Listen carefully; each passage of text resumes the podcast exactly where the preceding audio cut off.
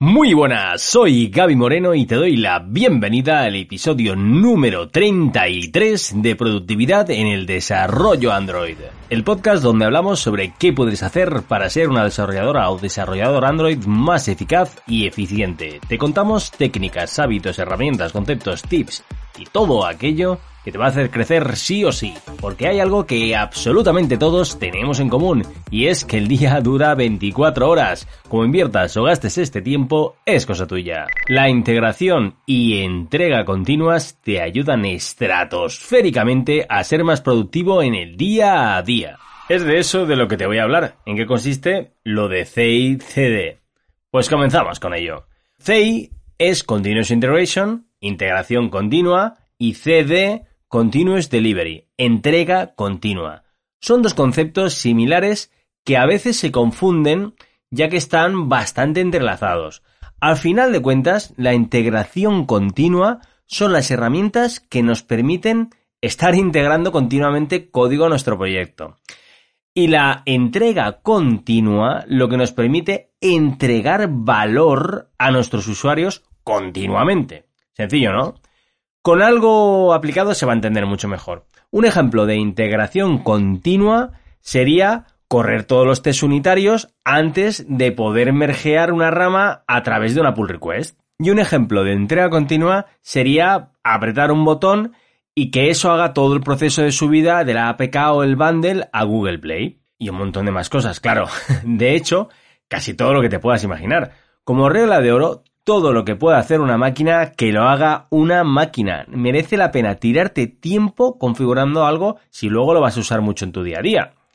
El rollo de hacer una release es un buen ejemplo. Es algo que normalmente vas a estar haciendo continuamente. Si cada vez que tienes que hacer una, tienes que hacer todos los pasos tú a mano, es un engorro. Y atención, es mucho más propenso a errores. Si lo dejas todo automatizado, te aseguras de no meter el factor de error humano. Existen muchas plataformas a tu disposición para llevar a cabo esto. Jenkins, GitHub Actions, Bitbucket Pipelines, etc. Yo personalmente, como plataforma favorita, te recomendaría Bitrise. Es súper intuitiva. Si conoces alguna herramienta que sea más sencilla, te animo a que nos lo cuentes escribiendo un comentario, porque seguro que a un montón de gente le interesa y así les podrás ayudar. Yo particularmente te lo agradecería enormemente. Resaltar que estoy hablando de que es la herramienta de CICD más amigable que no que sea más o menos potente. Ahora, si aún no has tenido oportunidad de usar una herramienta de automatización, te insto efusivamente a que lo hagas. Y de hecho verás que una vez empiezas no hay marcha atrás. Es de esas cosas que cuando las conoces ya no puedes vivir sin ello. Y añadir que realmente la herramienta que, uses, la plataforma, eh, la marca, por así decirlo, es un poco lo de menos, ya que muchas te ofrecen las mismas funcionalidades y a final de cuentas, si consigues el mismo resultado, pues maravilloso. Con la que más cómodo estés, ves con ella. Como curiosidad también comentarte que hay otro concepto que es el de despliegue continuo. Y esto ya se va liando un poco, ¿no? Pero vamos a ver, eh, esto básicamente sería lo mismo que el de entrega continua, pero con la diferencia de que se haría automáticamente una vez terminado el proceso de integración continua.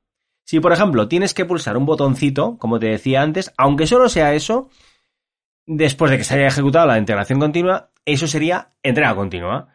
Y si no hace falta, pues despliegue continuo.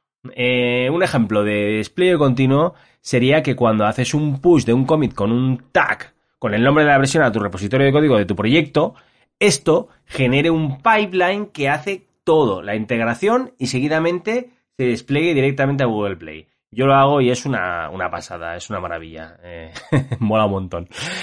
¿Quieres crecer como desarrolladora o desarrollador Android? Suscríbete en iBox a Productividad en el Desarrollo Android.